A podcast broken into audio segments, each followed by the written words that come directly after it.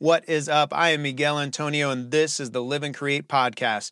It's where I interview artists and entrepreneurs about what it means to live a great life and create great things. On this episode, we have Tim Shepard. Tim is a candidate running for Missouri State Senate, and I was truly inspired by this conversation, uh, especially as we talked about the idea of bringing unity, bringing understanding back to politics, uh, a really hard task, no doubt, uh, in, in the coming future. Uh, Tim also breaks down how the corporate world prepared him for making a difference through politics. And he also breaks down and, and gets personal with us as he shares his story of embracing his own sexuality, finding and meeting and marrying the love of his life and becoming a bonus dad to his stepdaughter. Uh, it, was, it was a great conversation, and I hope you guys enjoy The Live and Create podcast.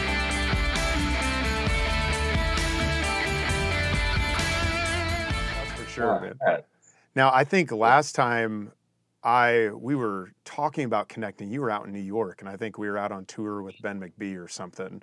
Uh, so, how long ago did you come back from New York City?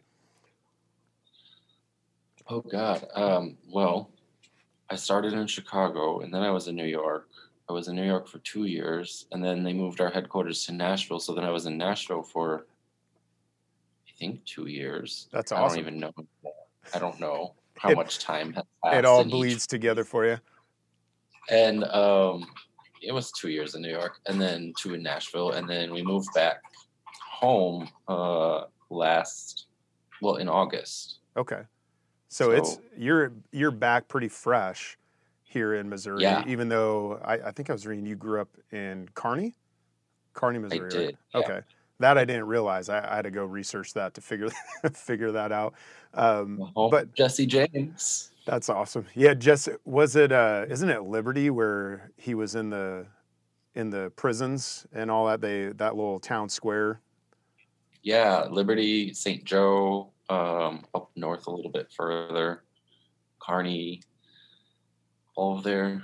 all over. He kind of owned that place for a minute. Well, that's cool, Lovely. man.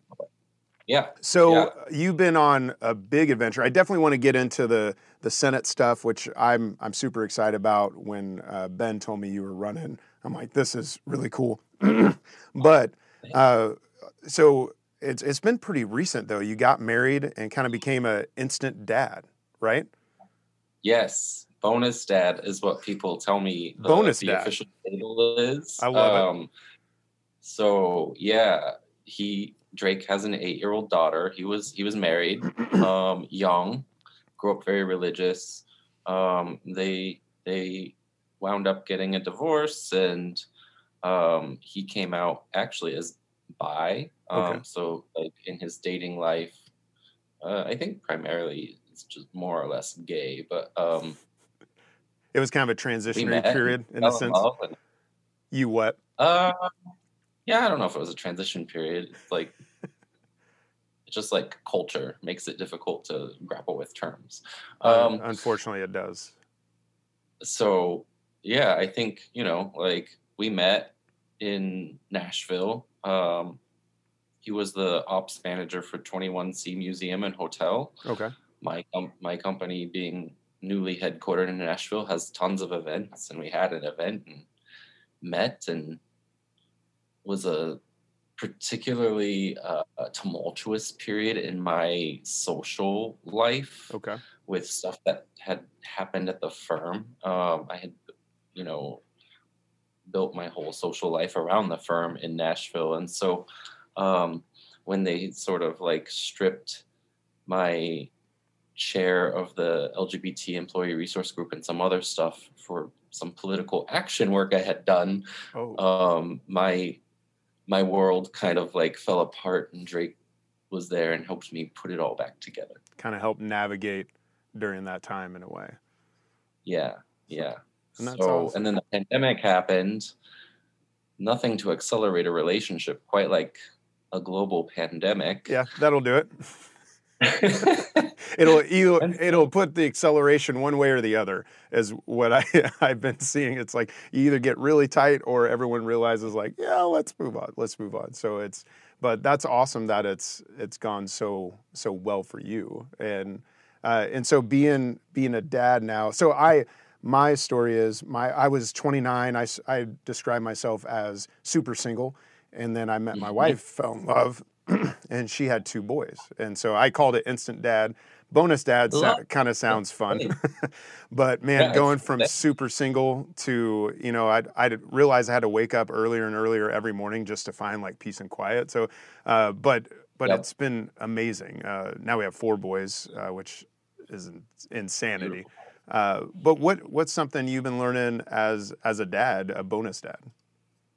Oh gosh, um, little girls are incredibly special, um, and they have like, you know, a certain set of needs. It's been the most, you know, falling in love is beautiful and dating is beautiful, um, but I think like the love of a child, uh, like as as you focus on that component of a relationship, it's like I'm not just dating Drake, but like we're building a family and Ty is a part of it. And the other day she wrote me like this little love note and said, I love you, Tim, or should I call you dad? And it's like, oh my God, like start crying. this like little human being who is growing and developing um, and learning how to be in the world is you know forging this bond with me and, and, and like sort of that the awe of the the responsibility that goes with that and uh, and just the like the love in the truest sense of the word. That's awesome man. I love it. Yeah it's a it's a fun adventure. Now her name's ty? Mm-hmm. thailand her full name. She goes by ty. Ty. Nice. How old is she? She's eight. Eight. Okay. So and we have her uh, in school in North Kansas City School District. Nice. Is she doing virtual, hybrid? What's that look like? She's going in person. They're doing a really good job in. We live in North Kansas City with all of the protocols so far, and that was a really hard decision because she's eight, and mm-hmm. so child development you know they need social interaction they need peer pressure they need to learn how to be human in addition to like all the academic stuff that goes on right and so it was really a struggle because we just moved here it's a new place for her we have to get established and it's also the middle of a pandemic so it was really a weird decision to make but we felt it was best to put her in and she's been really doing well and, and thriving there. So it's going well. That's awesome to hear. Yeah, it is a, a tough choice. Our our boys are doing virtual, uh, but we know some folks that there's just no way they could even pull off virtual. We were lucky enough to be able to do it, and uh, and we we actually part of our decision. We have one one child that's higher risk um, with with some of the things that he has health wise, uh, and we also figured since we can do it, why don't we pull it out, pull our kids out of the way so that those who need to go in can. Um, so, but it, it's still tough because yeah, we have we have a seven to eight year old, and our eight year old's adapting really well, but our seven year old he's really struggling uh, with it, and so yeah. we're we're yeah. working on maybe going to the school maybe one hour, two hours a week, uh, working on some in person things as well. Because man, yeah, there 2020 has been a year of of really bad choice and a really shitty choice, and then trying to figure out which one you need to make. yeah. yeah. Uh, yeah. For a lot of people, a lot of people. So, so talking about uh, going for this Senate run, this is exciting. And uh, but I'm curious. So, uh, newer marriage, and so Drake yeah. is your husband's name, right? And yep. how how is he feeling about it, or was he? kind of encouraging you towards this what does that look like for your relationship as you start this journey it's a really good question. I don't fully know the answer yet because campaigning is really only just starting to pick up. Um, Drake was very much uh, a driver in the decision to get into politics, though. And so when the political action, like when Drake and I met, like a lot of our bond was like this shared deep spiritual sense of of like who we are and like um like you know we both grew up in in very heavy faith backgrounds Um, and he's actually an ordained minister. I was a missionary in North Africa. Yeah. And um and so like both of us had this shared sen- sense of vocational drive. I don't know what to call it to to do something for for humanity. Had it since I was a kid. Um, and I, I pursued that through the church initially, and so did he but we both feel um, that the impact that we're supposed to make on the world is actually not through the church but through other other means. And mm-hmm. so that sort of like part of my soul was something that i had not lost touch with but i was in kind of a holding pattern so to speak after lots of failures happened. Yeah. Uh, or not failures but like a lot of life change um, in the in, in the realm of making a difference, or just in general? Just in general. Okay. So, after I left Kansas City, I'll go all the way back. We're taking a journey. We're going. We're gonna go there. Um, I wanted to be a missionary at one point, and I was, you know, aligned with an evangelical organization that sends uh, missionaries abroad. I was raising money with a bunch of churches uh, to be able to to do that, and the primary like mission method that I was about in North Africa was um, helping women find a path to entrepreneurship and, and be able to build a life for a lot of like shamed women um, in particular who have a hard time uh, making ends meet. Mm-hmm. And so I really loved that sense of vocation. But um, when I started grappling with my sexuality and my and the intersection of my sexuality and my faith, because I couldn't really bury it anymore. Right. And this um, is happening while you're actually doing mission work as well, right? I was actually back home in the states when oh, I really were. like. Okay, sorry. I was raising money for missions. I was like on tour, going around raising gotcha. money um, but I was grappling with something that I just I couldn't bury it in my soul anymore. It just yeah. kept popping up, and so I I reached this reconciliation, internal peace, um, and when I reached that, I felt like an obligation because I had been raising money to, you know, say, hey, I'm good with God. Like you're allowed to believe what you want. I don't care. Like, yeah, I don't care what you think about me. Uh, God and I were good. Um, and so I came out and uh, even to people you're raising funds from, which uh, yeah, I spent a, a, quite a bit of time in the church, and I can only imagine how heavy that that could be. Yeah, so I was very quickly disinvited from Man. the organization that I was affiliated with, aka I lost my career, had it taken from me. Um, and um, so that was like an interesting adjustment that I had to kind of get used to. Uh, like left me incredibly humbled on my parents' couch, and so I had finished my web design diploma, which was just a transitional thing.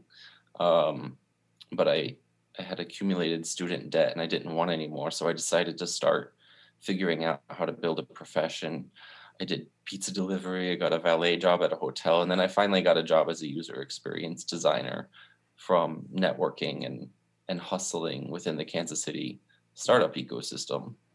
Um, that led to being attractive enough to actually an agriculture startup based out of DC. So I went and contracted with them, which um, led to me desiring to do more with my career. So I started applying to other jobs and I wound up working in venture capital in Chicago for the founders of Groupon.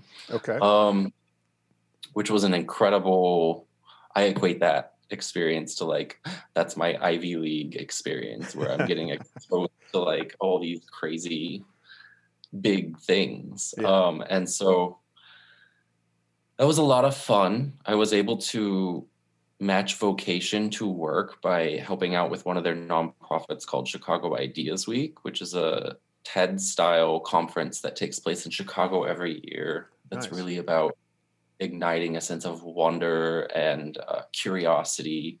Um, and how do we make our community a better place? So that was a really cool project to work on. And then at the end of my residency, I launched my own design firm, Damn. which went really well. Had an insurance brokerage as, a, as my primary client uh, right off the bat. Turns out working for influential people can be a really great kickstart if you want to get something. they can start going. putting you this way and that way. Sounds like Chicago was good uh, to you.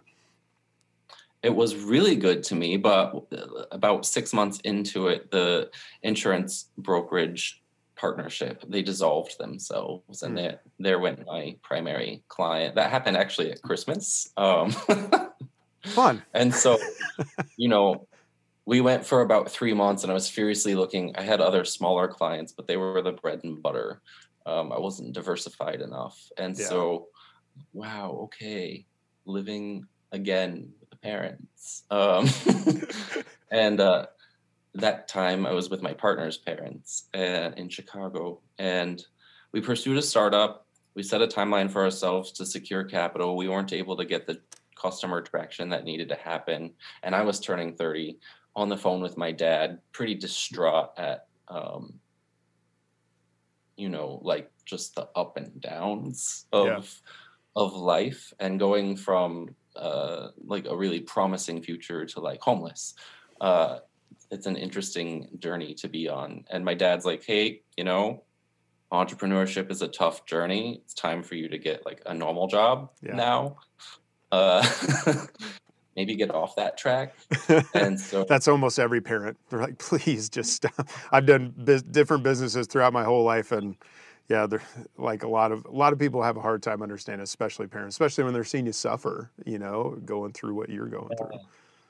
Yeah, so that was an interesting journey. Obviously, it's tough to be financially on the brink of ruin. Yeah. Um, and so that's stressful but um, i put myself on hired.com i figured out how to get to myself to new york city and i couch surfed on the app couchsurfing.com Brilliant. through a whole bunch of interviews um, nothing came of those in the short term so i'm like oh shit like uh, and now you're living off random uh, people's houses you know couches in in new york city yeah it was it was that was stressful. Um, Bet.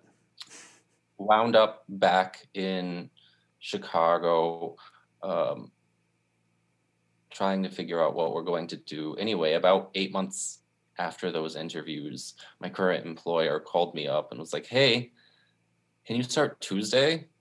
Uh, that project that we talked to you about, yeah, we need to get that going." So I'm like, "Be there." Uh, now, is that when you bounce to Nashville? if I understand. That's when I bounced to New York City. Oh, new, to uh, New York City. Okay. Yeah. So wound up working for this big, you know, asset management finance firm. Um, it was just a contract project. The you know the big, the big thing was like the gig economy, and I sat down after the towards the end of my contract with my former boss at at my employer and um, i was like listen this gig economy is bullshit. You're going to let me into the same exact system that you're a part of and i'm going to participate in like the profits of this firm or we're we're done here. That's like, awesome. and uh, he really respected that and so um, made like a formal offer cleared the way and brought me in as an assistant vice president. Damn. Um, which was incredible for me, you know, and I went from homeless uh, for the God knows how many manyth time to like you know a junior executive at a major firm. Yeah, this feels good. Uh, from uh, couch to the C-suite, and you're doing all right. It took a while to feel safe again or like stable again. So for the mm. first year, it was just pretty much like, how do I secure my life? How do I do a good job at this employer? Um, and I and I really crushed it. I think. Um, but again, that sense of vocation was missing. I was Mhm. just like, I need money to eat. So here's money to eat.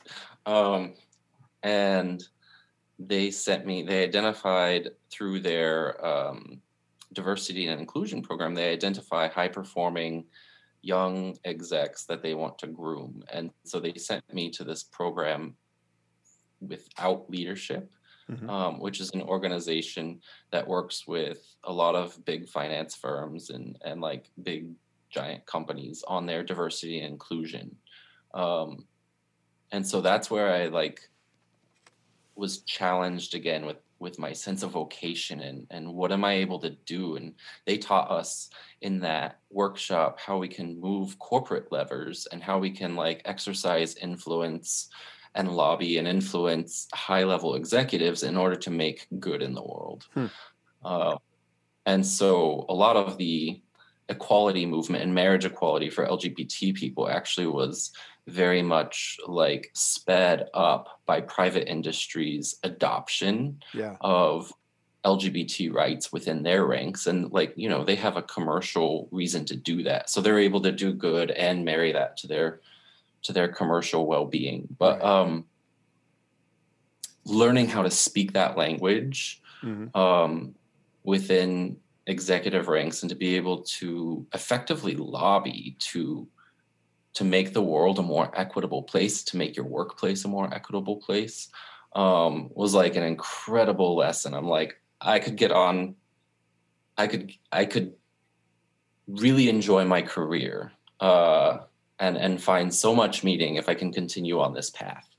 And so, I loved it. That's when they announced they were moving the headquarters to Nashville from New York City. Okay. And so my department was one of the first because we built the infrastructure and sort of like help get everything ready. So I went on down and became the chair of the employee resource group in Nashville and essentially was a culture carrier for like how are we going to establish this new multinational finance firm in like a brand new city in a very very different culture Yeah. far Very, very Bible culture. Belt. I spent quite a bit of time in Nashville. I love Nashville, but it is there's a, a bulk of the Bible Belt swinging around down there. So Yeah. So it was a lot of learning. It was really interesting, but uh, there was a lot of opportunity. The Tennessee legislature had this, like, shortly after the firm landed there. So, like, this major international firm is moving their headquarters to Tennessee, and the state legislature is like, hey, why don't we have like a slate of bills that are super, super anti LGBT? fun. This would be great. Uh, and and uh, I was able to partner with the LGBT Chamber of Commerce, partner with the firm and the executives, and say, you guys should make some kind of a statement and get other corporations in the state to sign on, uh, come on board, and like Mhm. say to the legislature that these kinds of laws are bad for business. Um, they damage our recruiting efforts uh, to be able to attract world class talent to our world headquarters, and it's Right. just not a good move for the state. It gives the state a bad rep. Um, so that was effective. Um, the firm made a statement to the legislature.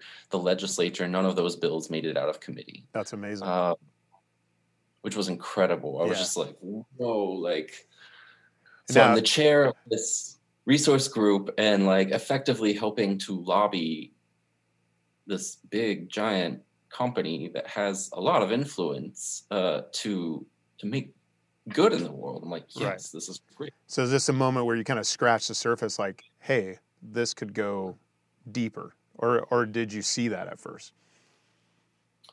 Uh no, I I like I I think when the firm made the statement to the state legislature, I knew that that was a big deal. That was like a moment of me kind of having an epiphany of what's possible. Um, and I was really fortunate and really like grateful that I had been identified as uh, an up and coming person within the ranks of the firm on the fast track, really Mhm. into senior leadership. Um, and so I really, really enjoyed that.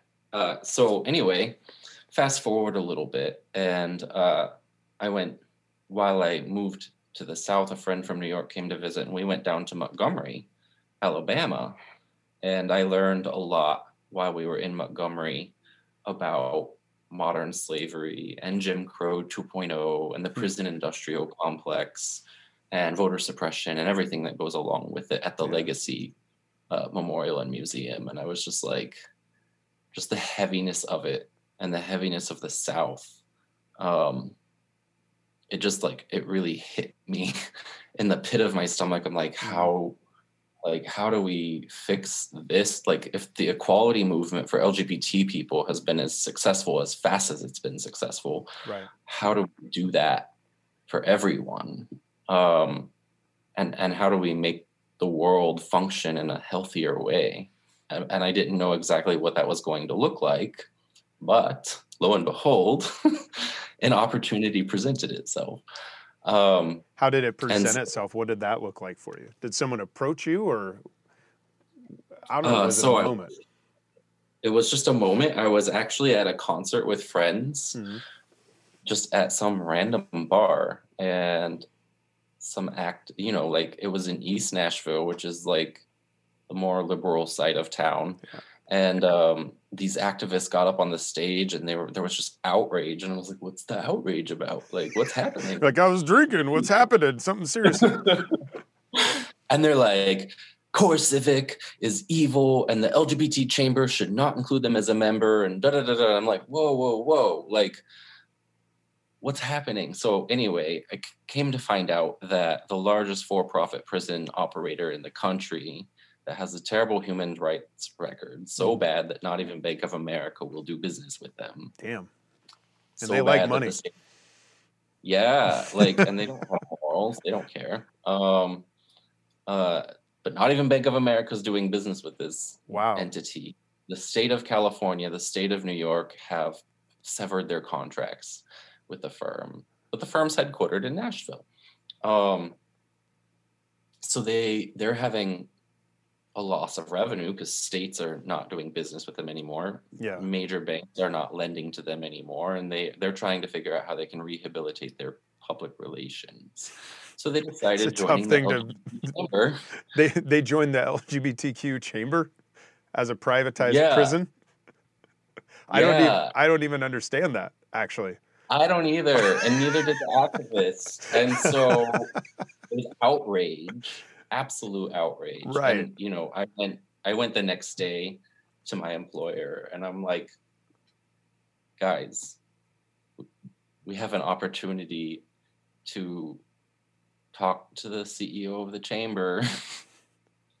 this is way lower stakes than what we did with the state legislature. Right. But like they should not be a member of of this body. They don't belong they're not compliant with our values and like they're just trying to use the the equality movement which has worked so hard for justice and equity and like how could we have a movement that's synonymous with equality um like allow ourselves to be marred by the prison industrial complex yeah. and modern slavery like no um and so i thought they would be more receptive based on how everything went with LGBT people, but they were mm-hmm. not receptive. Interesting. Um, they they said the timing's wrong. We don't want to have a stance on this. I'm like, why is talking to the CEO of an entity a stance? Like you could do this privately behind closed doors, right?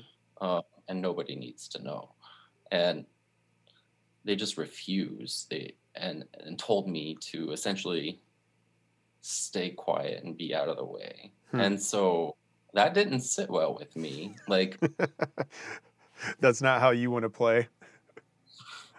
Um no, like that I laugh because I, I love it. the Legacy Memorial Museum was really fresh with me. And I'm like, yeah. there's no fucking way that I'm going to like allow this body to be tainted by like Jim Crow 2.0 modern slavery. Like there's people literally on fields picking cotton right now mm-hmm. whose only offense was to smoke marijuana. Like yeah. it's not all right. Um and so the activist community was blowing up and decided they would have a hearing for uh, the chamber decided to have a listening event. And so i went with my co-chair from the ab employee resource group um, and some other folks and mostly just listened. A lot of people told these stories of all the human rights abuses that had gone down and um, i decided at the end to stand up. I introduced myself uh, in the format that everyone was invited to introduce themselves.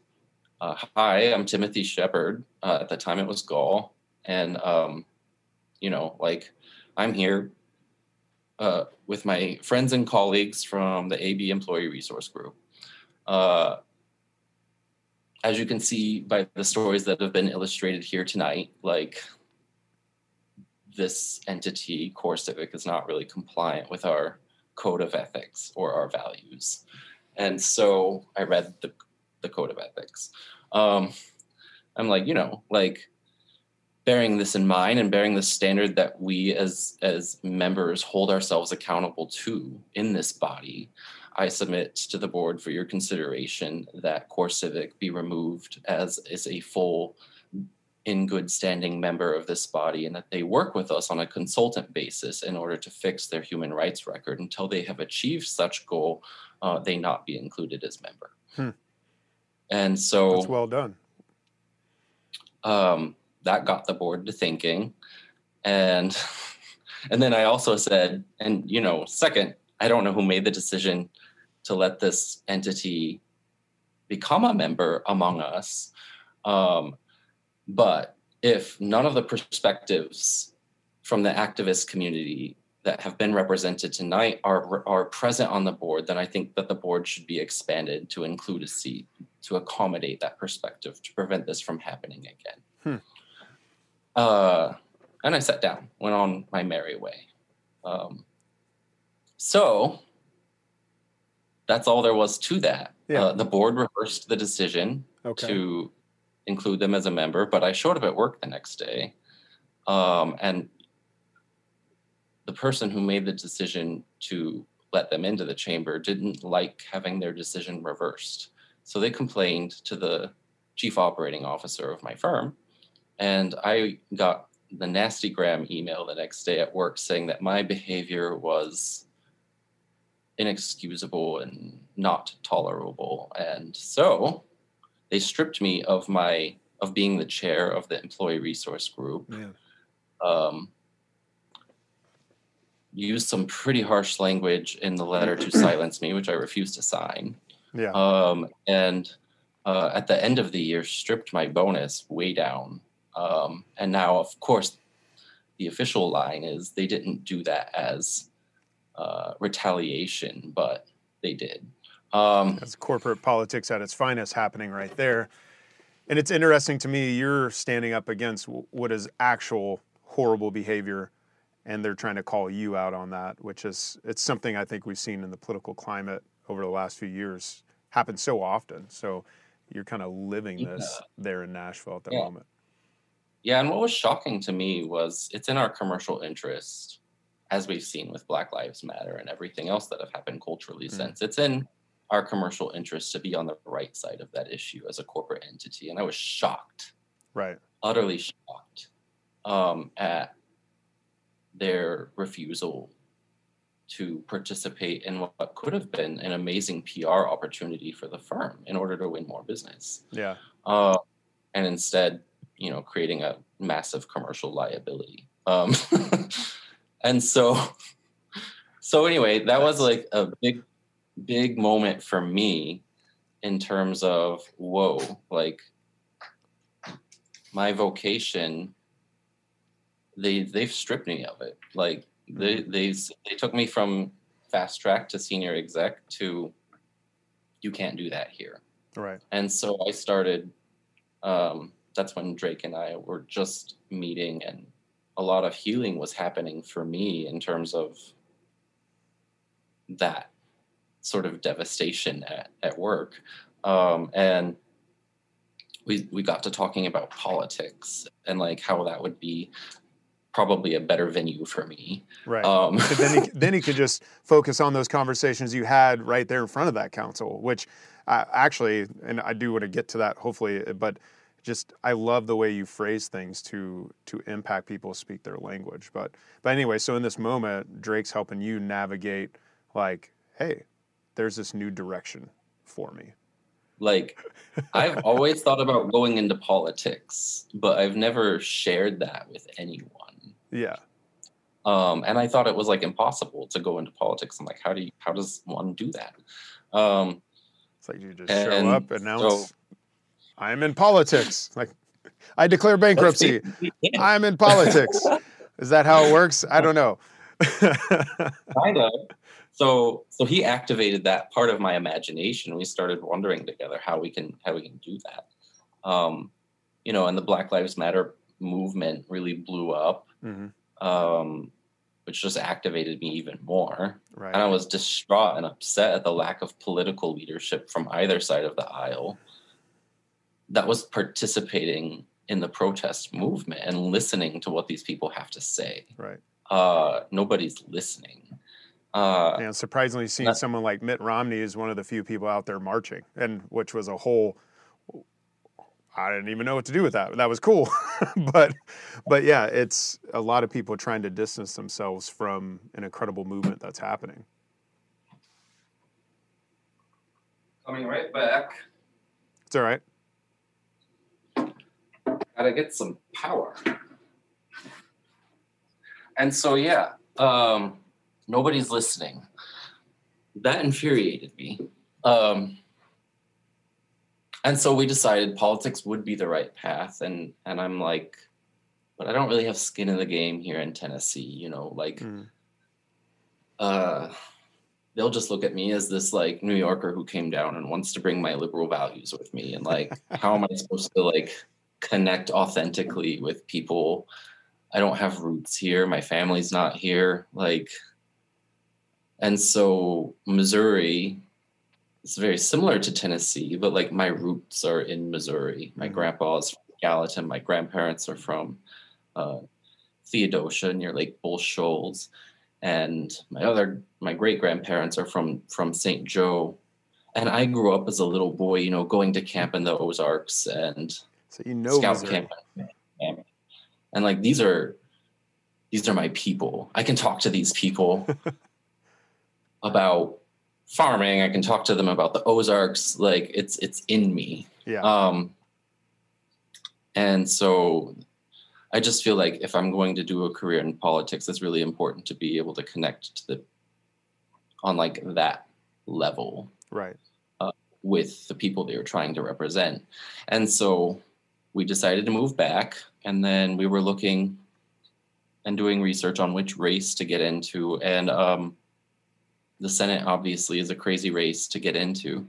Um, because it's the United States Senate. It's kind of, kind of a of- big deal. Yeah, there's a hundred of them out of 330 million people. Um, and so the reason that we picked that race, uh, and the reason it's even possible to pick that race, is is myriad. Um, number one, the party infrastructure of the Democratic Party is empty. It's empty, Hmm. um, and so there there are half of the seats of people who really are like on the ground running the party they're just empty um especially i mean in kansas city and st louis it's like that particularly in the suburban counties and then you get into like rural missouri and it's like you can't even find a democrat and i'm like I'm in Platte County, and you hardly ever see a Democrat run. Maybe every once in a while a Libertarian, but I mean, typically the ballot for anything local is Republican, Republican, and like Libertarian here, and it doesn't happen very often. So I'm a believer in like the necessity and the importance of a two party system and the fact that like one whole party basically determined that huge swaths of the state were too hard to campaign in and therefore just gave them up. Mm. Um, that didn't that doesn't sit well with with with me. I don't think that's how it should be. uh, and a lot of people also think that's not how it should be. So it's not to say that the party isn't grappling with that reality, but there's whole swaths of the state where they can't even find people to run and nobody's present in like a county in order to be a democrat amongst your peers and neighbors so that they have a face well, so that it's their neighbor. and i think uh, i've even done it myself especially like with touring previous with my band we spent a lot of time driving through the back countries of you know east coast midwest everything and you see whole different style of life and a whole different style of living.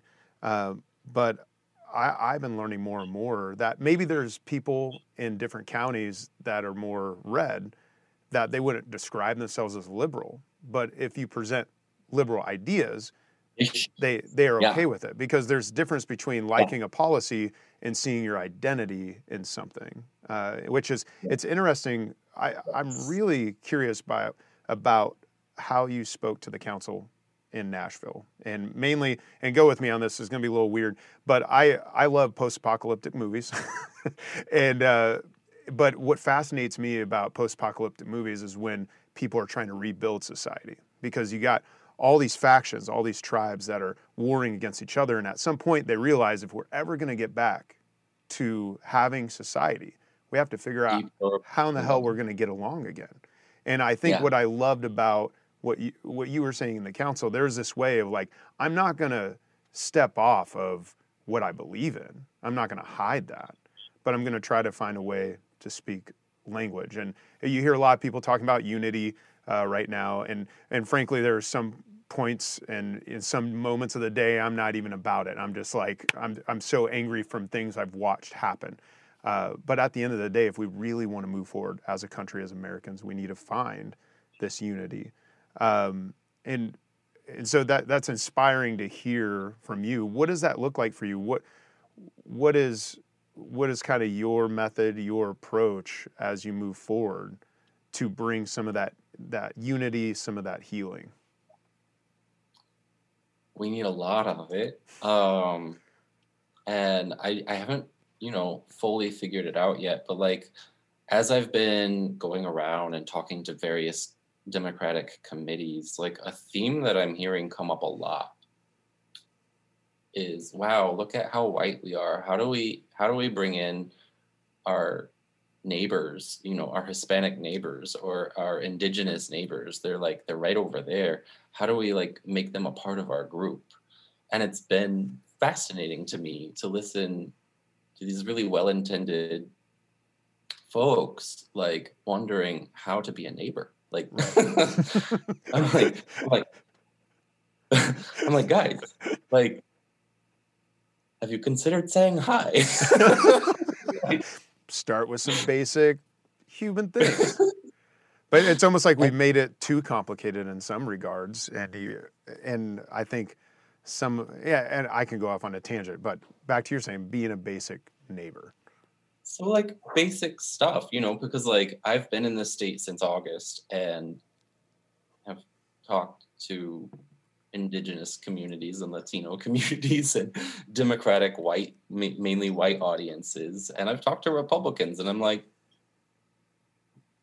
how is this a mystery? Like to just talk to our neighbor and say hey like maybe we should hang out sometime and mm and so I think what's missing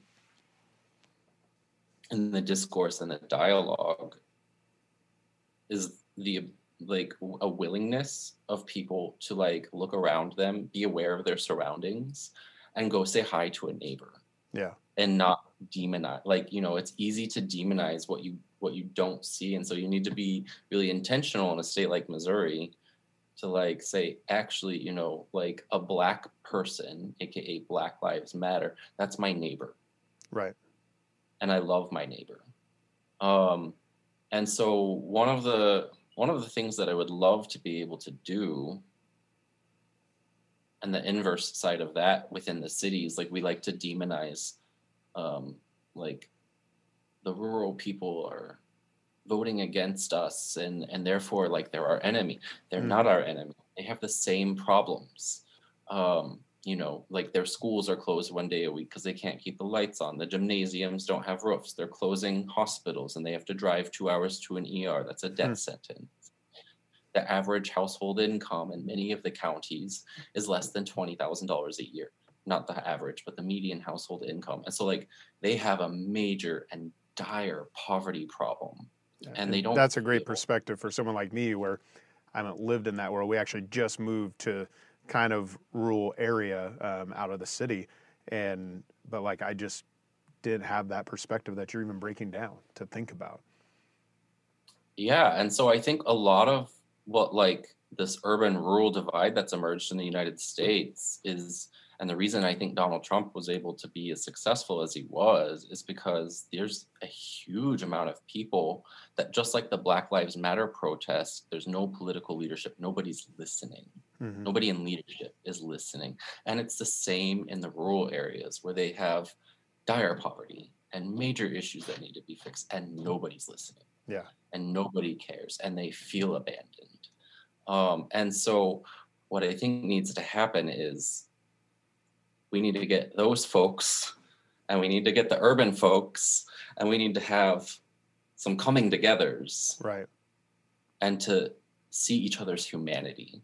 Um, and just talk you know like maybe we need the leaders of the black lives matter movement from kansas city and st louis to come down to rural missouri scary as that may be and you know have this epiphany that like wow we're in the same boat we have the same set of problems that need to be solved and divided we fall right. and united we stand um, and the same thing with the rural people they need to come into the city and they need to realize that cities are thriving dynamic beautiful places mm. filled with culture and uh, they're not scary they're yeah. not out to get you like they're different but the people have the same sets of problems as as you're experiencing back home. Hmm. Um, they have the same plight. They need education. They need health care.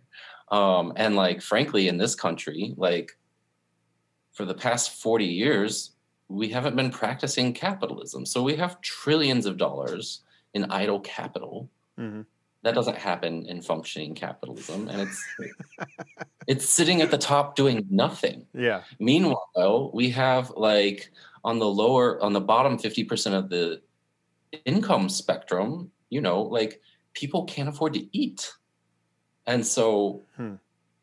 putting food on the table is quite literally a problem for 50% of the population in the united states. Yeah and coming out of 2020 how many more people uh, that probably felt secure in 2019 are now in that same place. But and man, one, and one, so wonder why, like when the economy has grown enough to support the population, right. um, and like you know, like there's a problem with with capital velocity. Anytime you have industries and and like an elite class of people that are stifling innovation, um, in order to protect their interest. Mm-hmm. That's monopolistic behavior. It's feudalism, is really what it is. Yeah. Like, and if you look at, um, you know, urban and rural Missouri, you have corporations like Walmart or or what have you going in, and like they're not based there, and so they're going in and they're driving out mom and pop businesses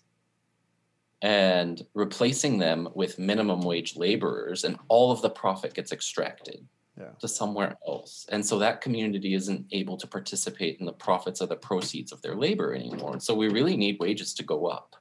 Um, we really need taxation at at the higher end like the, t- the top tenth of the top 1% we like there's no moral reason why the top tenth of the top 1% should play, pay a lower effective tax rate than you and I or a McDonald's worker. Yeah. That's morally incomprehensible.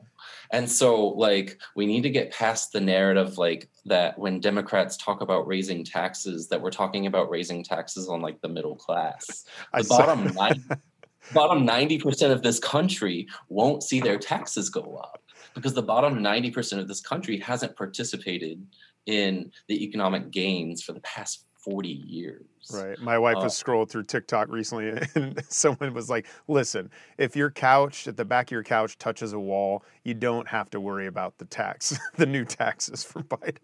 And I just, No, I, I died laughing, but man, I, I love, I know you got to get out of here at 10. I just, I had two quick questions for you. Um, uh, if you have the time as, as things continue to ramp up, I actually love to maybe have a few, few more conversations and dive deeper into some of, some of these policy ideas. Uh, But I love what you're talking about with unity. I love how even this policy and talking about taxation, your ability to break it down uh, to where, you know, like I know people on the right or left, if you talk about those inequalities, they can say, well, yes, I see that that is an issue. It's like, how do we Yeah. talk about those things? Uh, but before uh, you have to take off, uh, live and create is kind of the, the big, big thing uh, of the podcast. And so for you, when you just think about uh, living a great life, what does that mean to you to live a great life? I mean, I think we've talked about it a bit through this podcast that for me, um, partnering vocation into what I do is just like the only way that I feel like I'm breathing oxygen.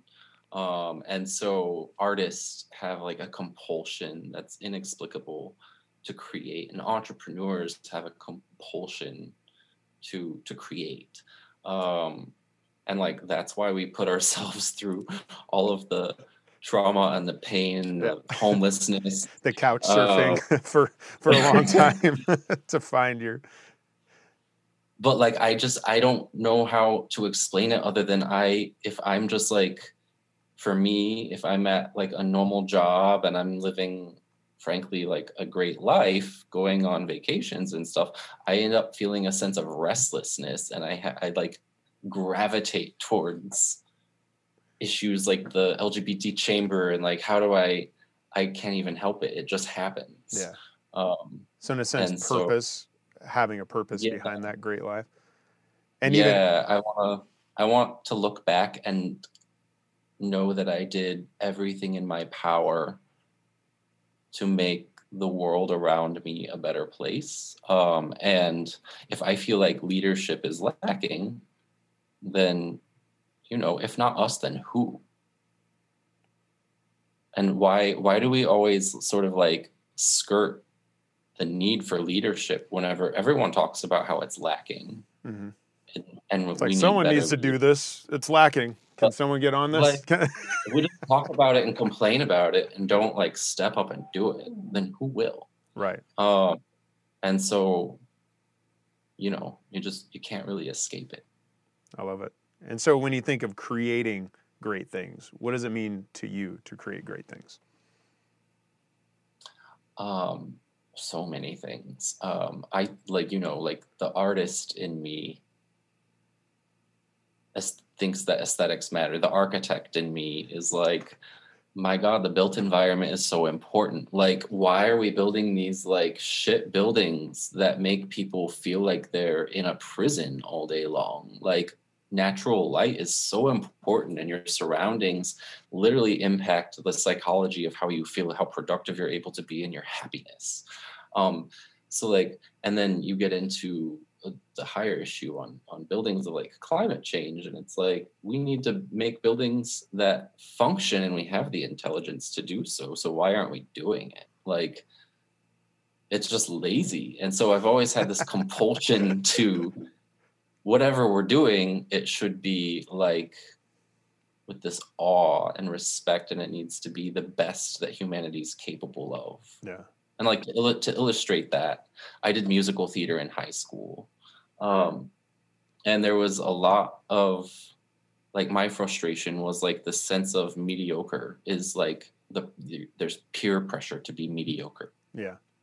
If you step out and people start, it's almost like they want to pull you back down in a sense. yeah yeah and then i was touring colleges to attend to we went to chicago with my dad and i saw the lion king um, on stage on Yeah. broadway in chicago for the first time ever and the opening song happened and my jaw like literally dropped to the floor because the excellence of it Yeah. was it, it was jaw dropping. I almost cried because I was like, this is what we're capable of. This is like beautiful. Watching all of these people collaborate together to create this moment, this shared experience. That's beautiful. Um, and That's so awesome. It's like that oh shit moment of I don't know if you're familiar with the Talent Code by Daniel Coyle, uh, brilliant book, and but it talks about that as they talk about artists, and they're like the people that go in and put in all the work. There comes this moment where when they come out into the world, everyone's like, "Oh shit. I, I didn't know that was even capable." and and Yeah. it's that inspiration that happens beyond that too. So, in in a sense, I almost hear you saying uh, the same thing for both. It's like to live a great life and to create great things. They both is, is essentially to have purpose, and that purpose is creating a better world, creating a more inspiring world for the people that are around you. Is that uh, a good summation of, of what you're saying, or Yeah, it gets back to like a Boy Scout philosophy, really, of like you leave the campsite better than you found it, nice? like you were never there. Um, and steward the the idea of stewardship, and so, um, yeah, like if we're not pursuing our best, then that means that like other people won't be able to experience those epiphanies and those aha moments. Hmm. And so and like it's so much fun to produce it and to and to watch it come to life. Like how could you not want to? I love it. Leave the campsite better than you found it. I, I think that's a great place to end. Um, man, thank, thank you for listening to the Live and Create podcast. If you like what you heard, make sure you subscribe and leave a comment or a review. The Live and Create Podcast.